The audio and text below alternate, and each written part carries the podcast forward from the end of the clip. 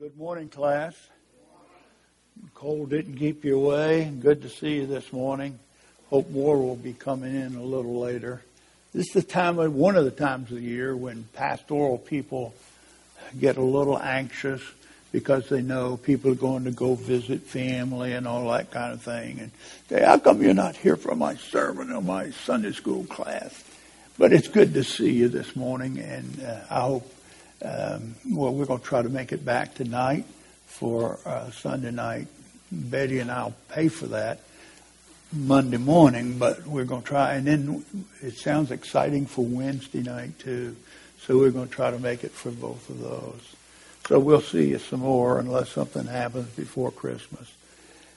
Folks, we're in chapter six this morning. Chapter six. I was a little uneasy with the amount of material, and then I realized, you know what, there's some things that would be nice for them to know, but some things that are not necessarily going to help you to progress through the study.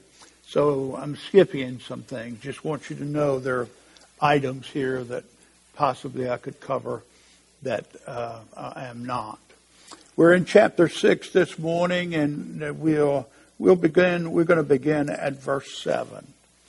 You recall that as we go into chapter six, we're beginning the sealed judgments. The sealed judgments uh, introduce the trumpets, and then the trumpets introduce the vial uh, judgments. And by the way, I haven't made mention of this, but there are different theories as to when these judgments occur.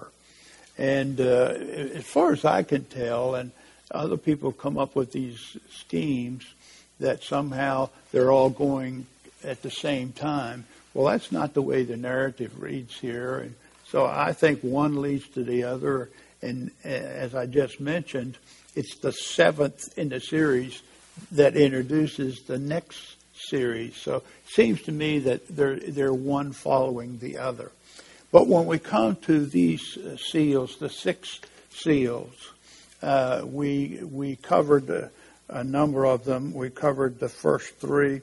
In fact, we covered the fourth one, but I want to look at it again. It's just a devastating concept. In chapters uh, six and verse seven, we see the fourth seal. It reads this way, "And when he had broke the fourth seal, I heard the voice of the four living creatures saying, 'Come.' And I looked, and behold, an ashen horse, and he that sat on it had the name of Death.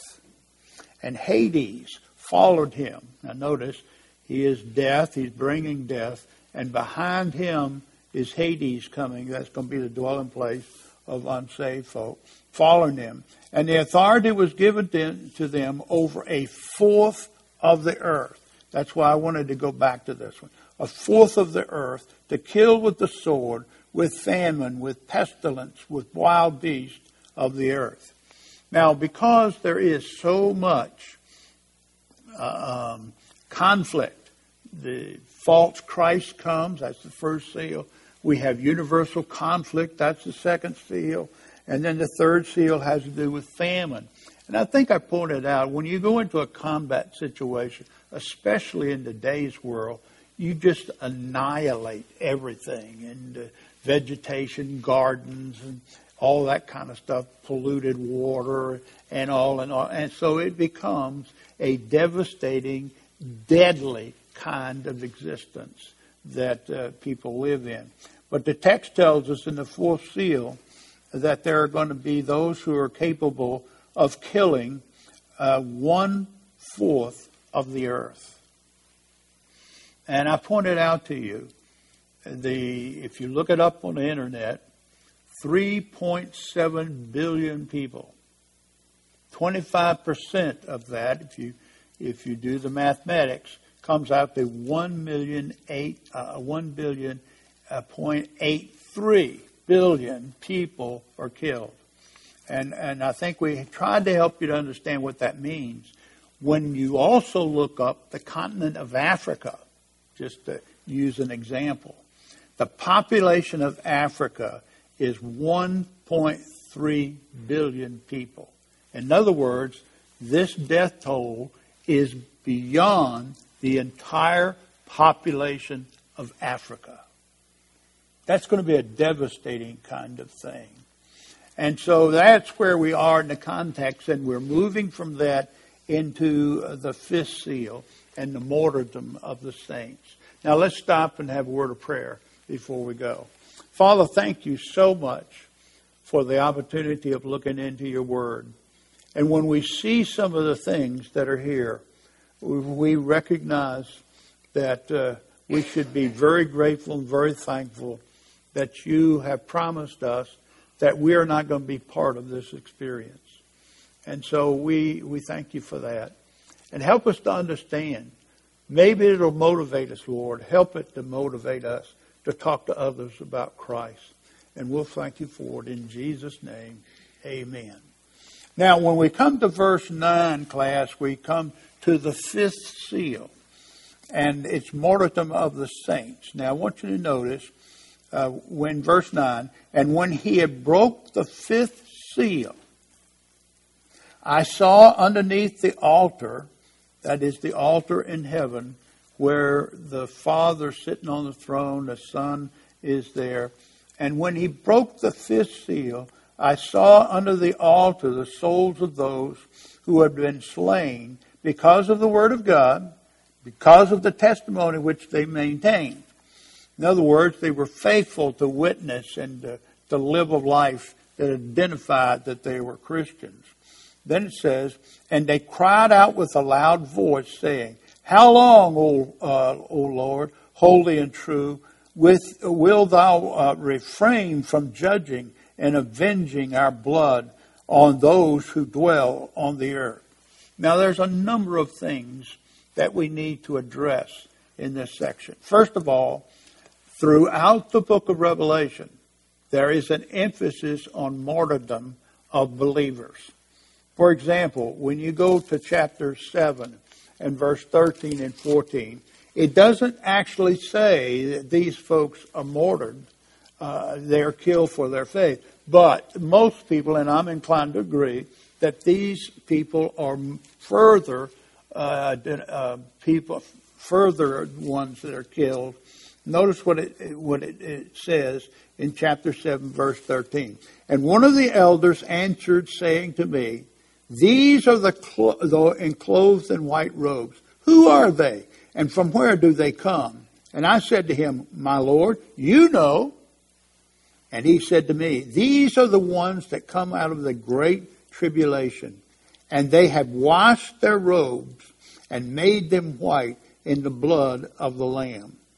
Now, it goes on to describe them further, but it appears that this is another reference, though it does not mean, it does not actually say that they're martyred, that they are.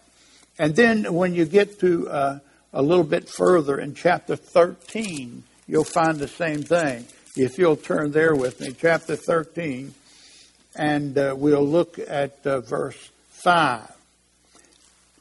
Talking about Antichrist and what he's going to do. And there was given to him a mouth speaking arrogant words and blasphemies. And authority to act for forty-two months was given to him. In other words, this is mid-trib, got three and a half year, uh, three and a half years to go. And he's given uh, this authority to act for forty-two months was given to him. He opened his mouth in blasphemy against God, to blaspheme his name, his tabernacle, uh, uh, those who dwell in heaven.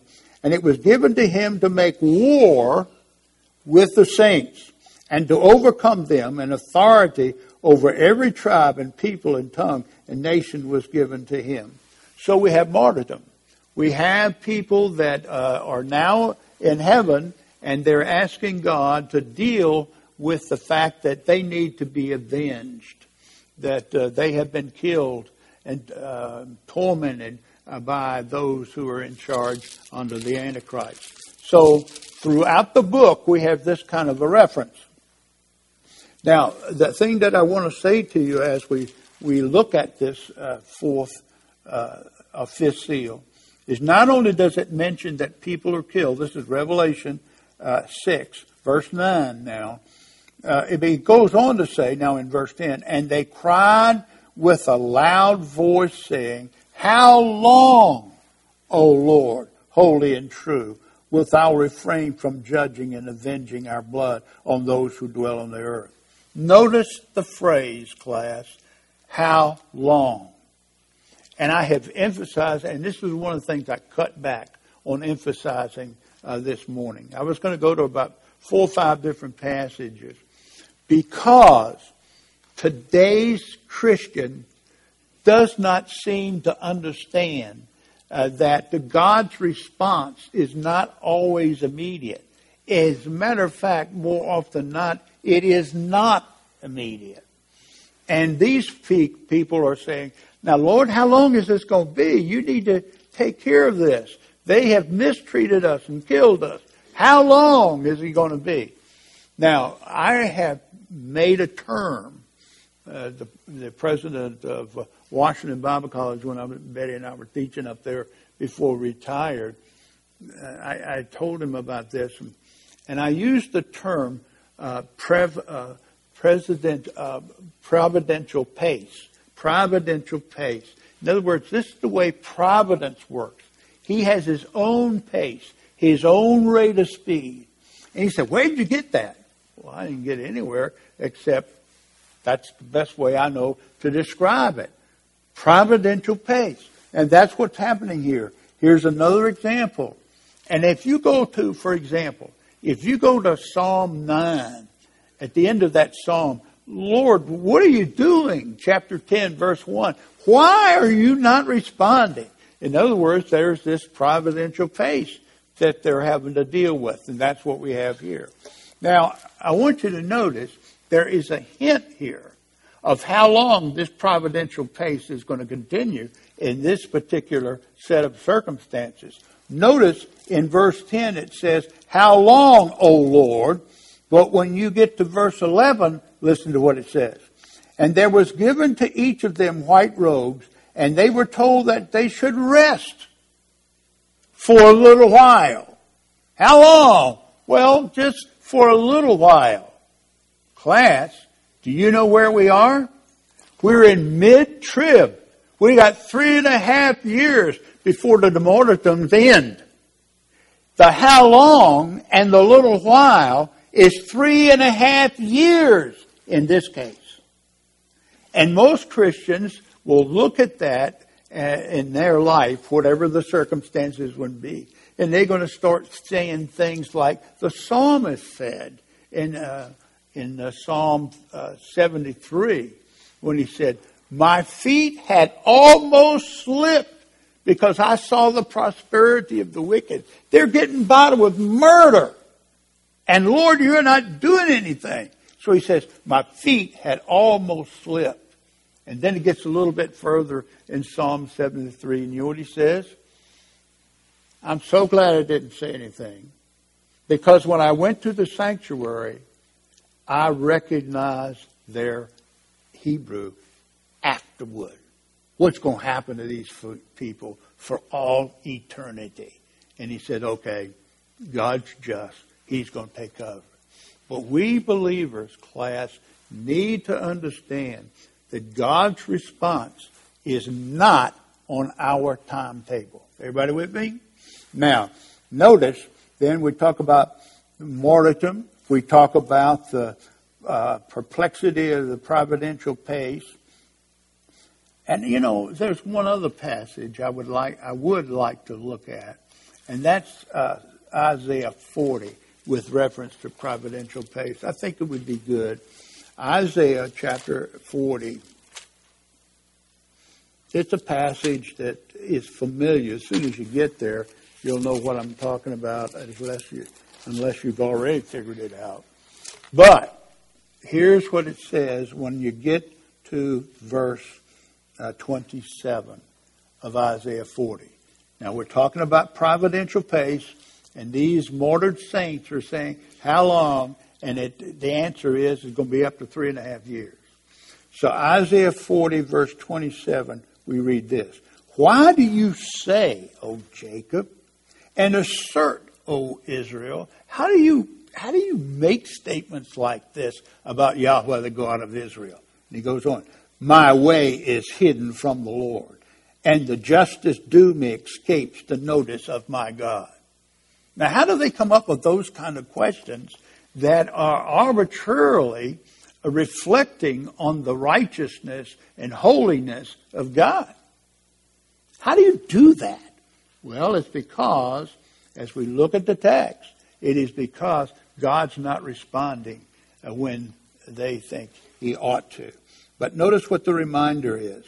Do you not know, verse twenty-eight, have you not heard the everlasting God, the Lord, the creator of the ends of the earth, does not become weary and tired? Now look up here. You know what he's saying? He, he's not hiding his head in the sand. He knows exactly. He doesn't ever sleep, for goodness sake. He knows what's going on. Amen? Then the second thing he says, his understanding, this is the way it's described in mine, his understanding is inscrutable. In other words, his understanding is perfect. He knows what's going on in your life. He's wide awake, and he knows exactly what is happening. And then notice, he doesn't, he doesn't grow weary. His understanding is inscrutable. He gives strength to the weary. He's going to take care of you in his own way. Then notice in verse thirty-one, yet those who wait for the Lord will gain new strength. In other words, you just keep on trusting him. Uh, here, I'll give you a passage. The parallel is in Isaiah twenty-six. It says, uh, "The uh, trust in the Lord always." Why? Because he is a everlasting rock. You can trust him. Amen. Now we go back. Providential pace. I went further than I should have, but that's such an important issue. So we see there's martyrdom. By the way, that could happen to people like you and me. In other parts of the world, that's going on right now. It talks about uh, in, in other countries where Christians are beheaded. Well, we're going to look at a verse this morning that said Christians are going to be beheaded here as well. Now, so we have uh, pr- the perplexity of providential pace. We have martyrdom. But we also have divine revenge. Notice what it says. Wilt thou refrain, in the middle of verse ten, wilt thou refrain from judging and avenging our blood on those who dwell on the earth? Vengeance is mine, saith the Lord. Deuteronomy thirty-two, verse thirty-five. You ought to write it down. Rest of the Bible, when it talks about vengeance, that's God's property. Stay away. And it's always based on Deuteronomy thirty-two and uh, verse uh, uh, thirty-five. Now, when are you going to revenge? I want you to go with me now to another passage of Scripture. That passage is Romans chapter twelve. This is one of the key passages in the New Testament. And it's based on Deuteronomy thirty-two. Romans twelve, nineteen, and twenty. There's an exhortation to you and to me. twelve, twenty-nine, nineteen, and twenty. I'm sorry. nineteen and twenty. Got it? Everybody there? Look at it. Never take your own revenge, beloved, but leave room for the wrath of God. Why? It is written, vengeance is mine, I will repay, saith the Lord. So I'm not to take revenge. That's something we are to leave up to God. And it may be a while before he does, but we're to wait. Not get anxious. Don't you try to take away revenge from him. That's his private property. Then notice verse twenty. But if your enemy is hungry, what should you do? Feed him. If he is thirsty, give him to drink. For in so doing, you will heap burning coals upon his head. Now, you know, a lot of people have no idea what that means. And I've not heard very many teachers or preachers deal with it. But uh, If you go back to antiquity, especially the history of Egypt, one of the ways the Egyptian people would indicate their repentance is they would put coals in some kind of a container on top of their head, and that was indication of repentance on their part. And when you go to Proverbs uh, twenty-five and verse twenty-one and twenty-two, it talks about this putting uh, coals on the head. And that's what Paul is quoting here. And so he's saying, you'll heap coals on their head. You'll bring about repentance possibly in their life. How? By doing good while they're taking advantage of you. Don't be vengeful. Leave that to God. Do good. Notice what he says, verse twenty-one. Do not be overcome by evil, but overcome the evil that others throw at you with good. With good. Do things that are good for them. And what could you possibly be doing? You could be bringing about uh, repentance on the part of those people. Amen? Now, so that's something we need to keep in mind when we are talking about uh, how people treat us. This is the, the idea in the text. How long, Lord? They recognize, God, you're supposed to take care of this. So there is uh, vengeance that comes uh, from God, and we'll leave it to leave it with Him. Now, there's a step further that we need to go. Another item that needs to be covered. Look at verse eleven. And there was given to each of them a white robe. And they were told that they should rest for that a uh, little longer. That's for that three and a half years till the tribulation is over and they'll be resurrected. We'll see later. But they'd have put on white robes. Now, I want to emphasize that. I want you to go with me to chapter nine, uh, chapter seven, verse nine. Notice what the text says. It mentions the robes again.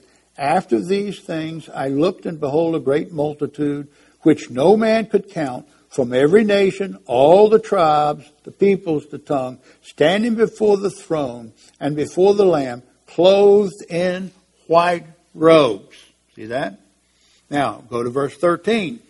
And one of the elders answered, saying to me, these are those who are clothed in white robes. Who are they, and from where have they come? And he goes on to describe. They come out of the tribulation, and they had washed their robes. Verse fourteen. Robes are mentioned in chapter six, and three times in chapter seven. I bring that up for this reason. These people, folk, have not been resurrected. How do I know that? Go with me to Revelation twenty. Revelation twenty, and you'll see where I'm going with it. Revelation twenty and verse four. Everybody there? Chapter twenty, verse four. And I saw thrones, and they that sat upon them, and judgment was given to them. And I saw the souls of those who had been, watch it, beheaded, because of the testimony of Jesus, and because of the word of God. And those had not, and those who had not worshipped the beast, nor his image, and had not received the mark on their forehead and on their hand, and they came to life. In other words, they were resurrected. And they reigned with Christ for a thousand years. So the resurrection, listen to me now, of tribulation people that have died, they do not come back to life until the end of the tribulation, so that they can go into the millennium and reign with Christ for the thousand-year reign. Everybody with me? You say, okay, what does all that mean? It means this. These people in chapter six and in chapter seven have white robes. You figured it out yet? What do they hang the robes on if they're not resurrected yet? The implication, class, and I'm totally convinced that this is true, is that there is a temporary body given to people before they are resurrected. I have a young son, Timmy, who died when he was one day old. Mom and dad, other friends, family, they're in heaven. Are they simply an immaterial spirit? I don't think so. I think they have a temporary body. Because these folks have white robes that they wear, but they are not resurrected to get their new body until Revelation chapter twenty. Am I making sense? This is a temporary body. In other words, Moses has a temporary body. Abraham has a temporary body. Judges have a temporary body. Isaiah, Jeremiah, Daniel. Think of all the great saints that are waiting for their resurrection that will come in the millennial kingdom, at the beginning of the millennial kingdom. Are they in just immaterial beings? They could be. But the implication here seems to be they have a temporary body. I want to say physical, but I don't know if that's the word I should use or not. But the point is they have some kind of body. So when I go to heaven, my wife and I were talking about this the other day. We talk about our little son, Tim, quite often from time to time. I just made my last trip. My son took me so I could see the grave. I know he's not there, but I still wanted to see the grave. Does that make sense? And the bottom line is, this passage seems to indicate to me he has a body. And if the Lord uh, would let me die of my terminal cancer situation uh, this week before Christmas, I'm going to see Tim. And he's going to have somebody, some kind of body, so I will be able to know who he is. I will be able to touch him, and he'll be able to touch me because I have a temporary body. Amen? Is that helpful to you? I think that's a significant fact that most people don't hear from the Word. Okay, so we talked about martyrdom. We talked about the perplexity of providential pace. God doesn't move in judgment as fast as we think he should. But we're to leave vengeance with him. He will take care of that. Don't you try to take that away from him. Now, notice, verse eleven again now. And there was given to each of them a white robe. These are the people that are killed, and they're before the throne of God in heaven. They've been killed on the earth during the tribulation. And they were told that they should rest for a little while longer until the number of their fellow servants and their brethren who had to be killed, even as they had been, should be completed also. Now, let's stop. There's more martyrdom that's going to occur. And God knows way ahead of time. He knows from before the foundations of the world how many and who they are. And the verse that helps me to understand this, for me, is Ephesians chapter one, verse eleven. He worketh all thing, uh, things after the counsel of his own will. Why?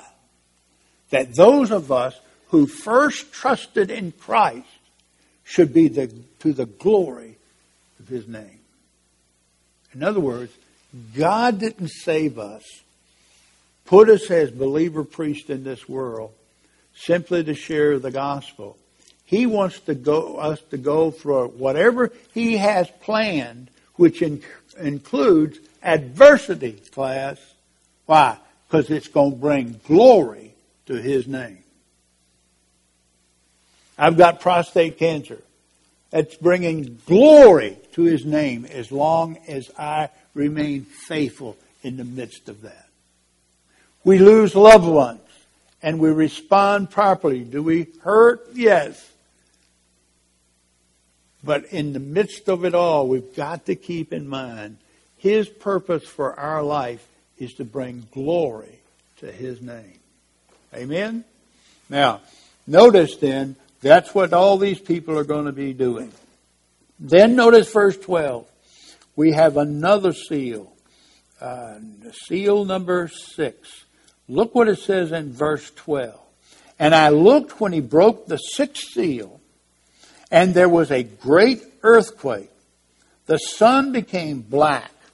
Total eclipse, I, I don't know what it is, but the sun becomes black. And the uh, the whole moon became like blood, uh, the blood moon. And we, you know, you work your way through Scripture, you'll see emphasis on the on the uh, moon quite often. Sun becomes black with sackcloth of hair, and the whole moon became like blood. And then verse thirteen, look at it. And the stars of the sky fell to the earth. As a fig tree casts its unripe figs when shaken by a great wind. Now let's talk about that. Stars coming down like figs off the fig tree in a windstorm. That's figurative language, I think, or everybody understands. Uh, but the point that I think that needs to be made is we under, need to understand what we're talking about when we talk about stars. And I looked up a definition. Here's a good definition of a star. It says it is self-luminous gases, uh, um, celestial body. Okay? You can see them.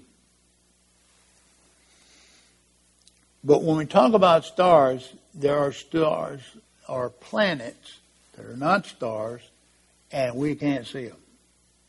We can see the moon. We can see certain uh, planets out there. But there are uh, planets that we don't see. And let me just share with you, when he talks about stars falling, have we got, has God got the capability of really uh, blasting the earth with stars? Yes, he does. Uh, for example, asteroids, there's a term we need to understand. Thousands of non-luminous small planets. That's the definition. ninety-five percent of the asteroids are between Mars and Jupiter. ninety-five percent of them. And his, uh, scientists tell us the size is from one mile to six hundred miles. How would you like an asteroid six hundred miles in diameter hit this earth?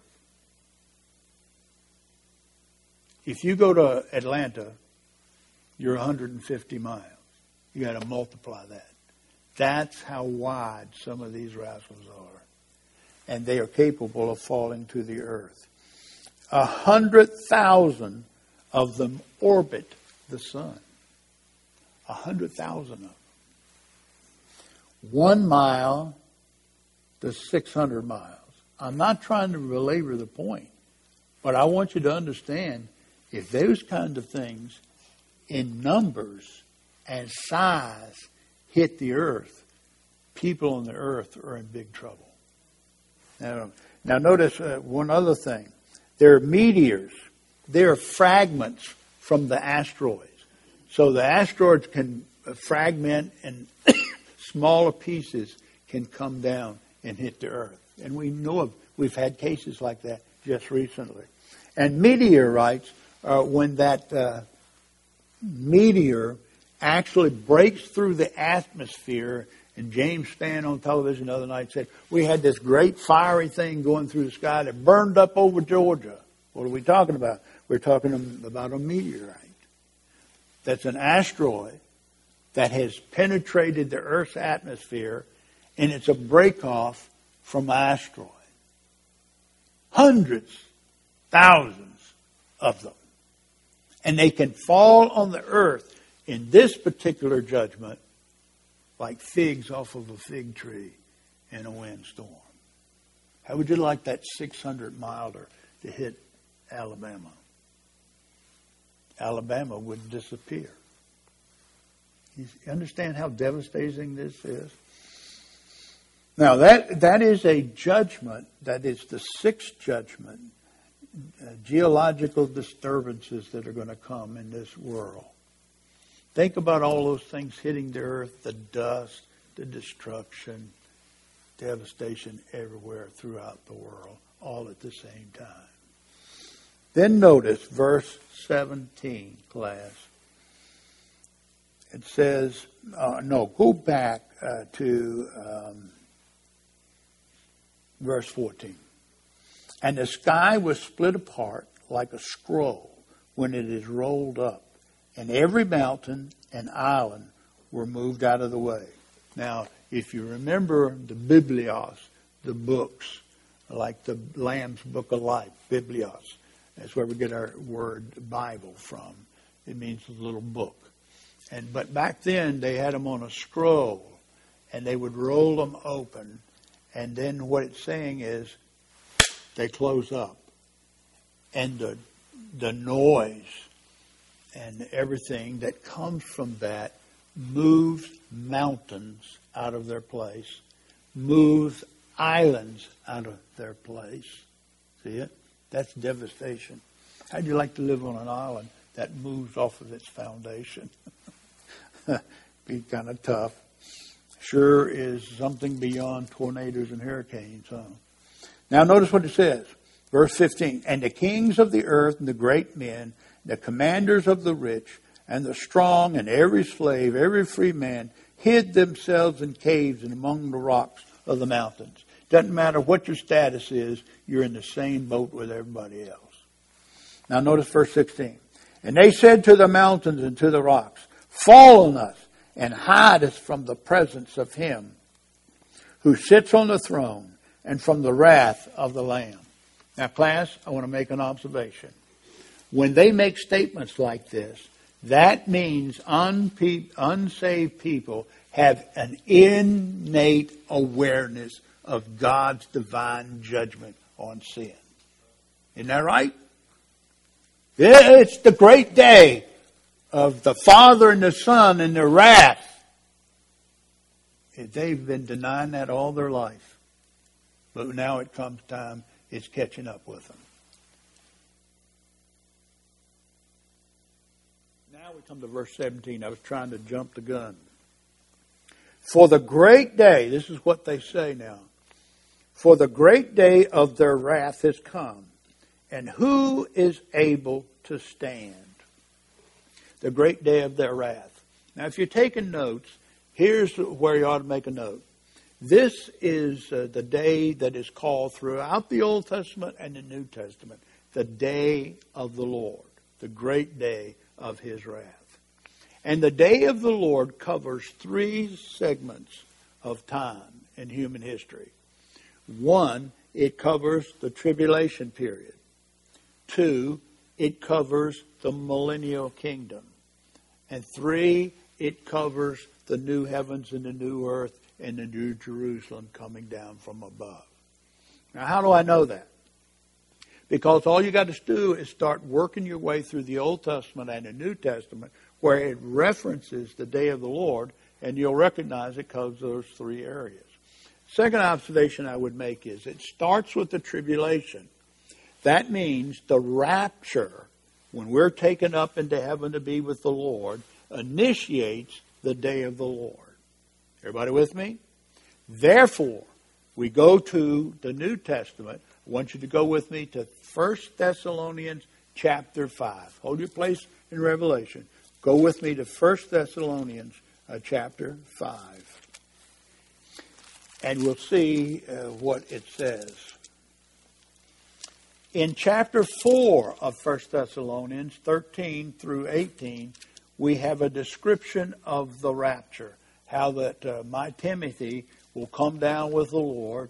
His body will come out of the grave. He'll get a resurrected body. And then I will be instantly changed. That's the rapture. And we're taken into heaven to be with Christ. Now, when all that is uh, is described in verses thirteen to eighteen in chapter four, we come to chapter five. Notice what it says. Now, as to the times and the epochs, brethren, you have no need of anything to be written to you, for you yourselves know full well that the day of the Lord will come. There it is. The day of the Lord will come like a thief in the night. And it goes on to share with us and argue with us. We're going to heaven. So we're not going to be here when all that's going on. Now, you know that, Paul says. I taught you eschatology. Okay? So we know then that the day of the Lord covers what we call the tribulation period. Now, it also covers, class, and I want you to write it down, Joel chapter two, just, just an example in the Old Testament. I want you to turn with it. Uh, to that passage, Joel chapter two, and we'll see that the day of the Lord covers the millennial kingdom as, as, as well. Joel chapter two. Now notice, when you get to Joel chapter two, verse one, it starts talking about the day of the Lord. Notice what it says. Blow the trumpet in Zion. Sound an alarm on my holy mountain. Let all the inhabitants of the land tremble. Why? For the day of the Lord is coming. Surely it is near. A day of darkness and gloom. A day of clouds and thick darkness as the dawn spreads upon the mountains. And there is a great and mighty people. In other words, in the millennial king, uh, um, period, uh, it's going to be a day of trouble. Uh, a tribulation period first. That's what we have here. Notice, and these people are like, and it describes them as you work your way through it. I'm not going to spend the time, but it describes these people as coming like a swarm of locusts. Never mentions that name. It just describes they move straight ahead and they destroy and consume everything in their sight. So the day of the Lord uh, includes the tribulation first. Everybody with me? Joel chapter two, verse eighteen. Watch it. We're still in the day of the Lord. It continues to talk about the day of the Lord uh, later. But then the Lord will be zealous for his land. He will have pity on his people. And the Lord will answer and say to his people, behold, I am going to send you grain and new wine and oil. You will be satisfied in full with them. So the day of the Lord, according to Joel chapter two, verses one to seventeen, covers the tribulation period. But eighteen and following, the day of the Lord includes the millennial kingdom where he blesses Israel again. Everybody with me? So when you go to First Thessalonians five and compare it with chapter four, when you, and I didn't mention this one, when you go to Second Thessalonians chapter two, it talks about saints that are not in the tribulation period. And this is called the day of the Lord in many passages, okay? But the day of the Lord also includes the millennial kingdom, Joel chapter two, verse eighteen and following. Then there's one more. I want you to go with me to Second Peter chapter three. Second Peter chapter three, and we'll see Peter using this same term, chapter three, verse ten. Notice what it says. Here's your term again. But the day of the Lord will come like a thief, in which the heavens will pass away with a roar, and the elements will be destroyed with intense heat, and the earth and its works will be burned up. In other words, this is described in Revelation as a time when the earth is destroyed and you have a new heaven and a new earth. That's what he's talking about here. When does it occur? According to Peter, during the day of the Lord. Now, class, what is that saying to us? When the text talks about this great day of their wrath has come, hide us from the wrath of the Father and the Son. What are we talking about? We're talking that that period that begins with the tribulation, goes through the millennial kingdom, and goes all the way into the new heaven and new earth. Everybody with me? Got it? That's the day of the Lord.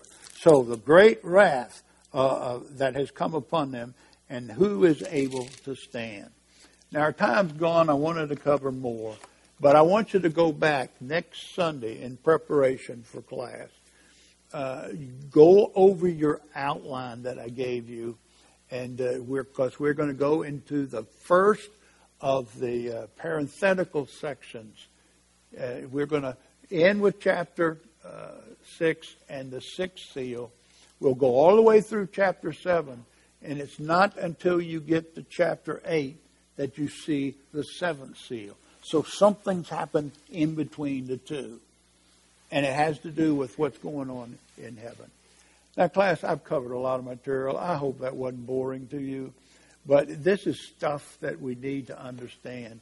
And if we understand it, then all of a sudden revelation and what God's doing makes more sense. All right, let's pray together. Father, thank you so much for your word.